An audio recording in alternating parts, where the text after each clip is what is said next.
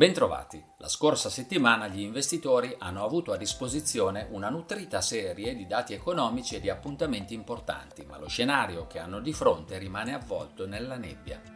Gli indici PMI preliminari di ottobre hanno confermato le tendenze già rilevate nei mesi scorsi. In area euro l'attività economica rimane in contrazione, con un deterioramento rispetto al mese precedente sia nei settori manifatturieri che in quelli dei servizi. Negli Stati Uniti, al contrario, gli stessi indici mostrano che l'attività economica si è rinvigorita rispetto al mese precedente, sia nelle manifatture che nei servizi.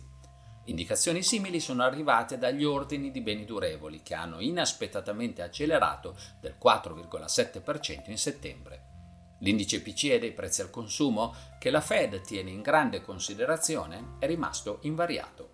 La periodica riunione della BCE non ha riservato sorprese l'Istituto di Francoforte ha preso atto del rallentamento economico e ha interrotto il ciclo di 10 rialzi consecutivi dei tassi di interesse. Nel frattempo, la stagione delle trimestrali è entrata nel vivo.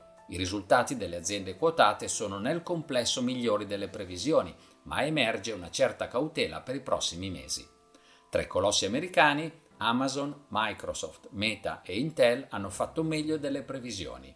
Alphabet invece ha deluso.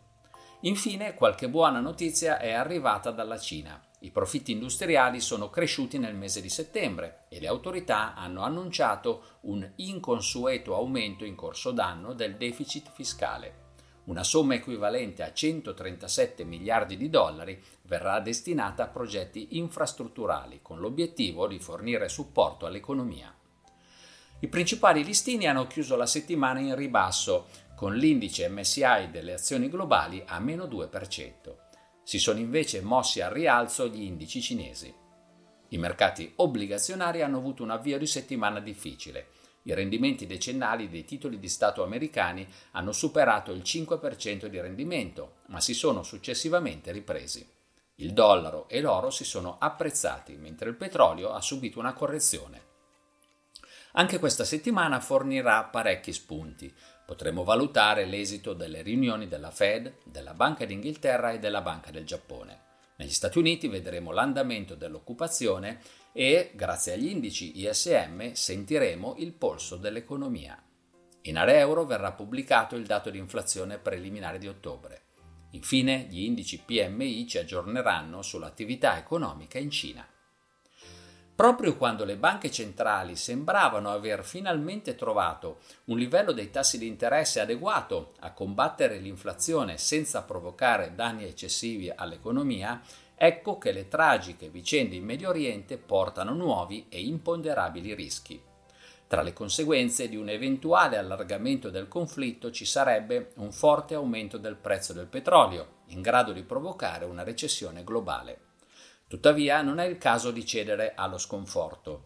I rendimenti offerti dai titoli obbligazionari sono già oggi a livelli appetibili. Inoltre, se non si materializzeranno gli scenari più catastrofici, la correzione in corso sui mercati azionari e del credito sta creando delle opportunità per il medio periodo. Alla prossima!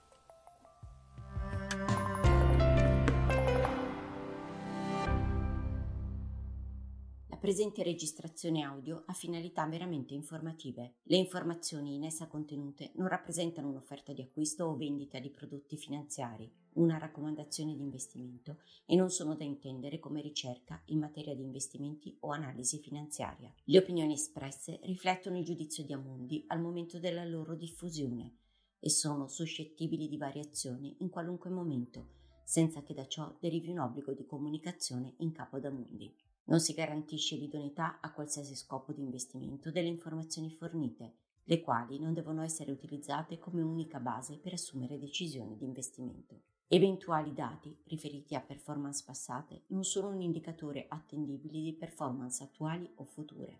Investire comporta un sostanziale grado di rischio. L'investitore, prima di qualunque investimento, è tenuto a prendere attenta visione della documentazione relativa allo strumento finanziario oggetto dell'operazione, la cui sussistenza è disposta dalla normativa vigente. Le informazioni contenute nella presente registrazione audio non sono dirette alle US Person, così come definite nel US Regulation Act della Securities and Exchange Commission.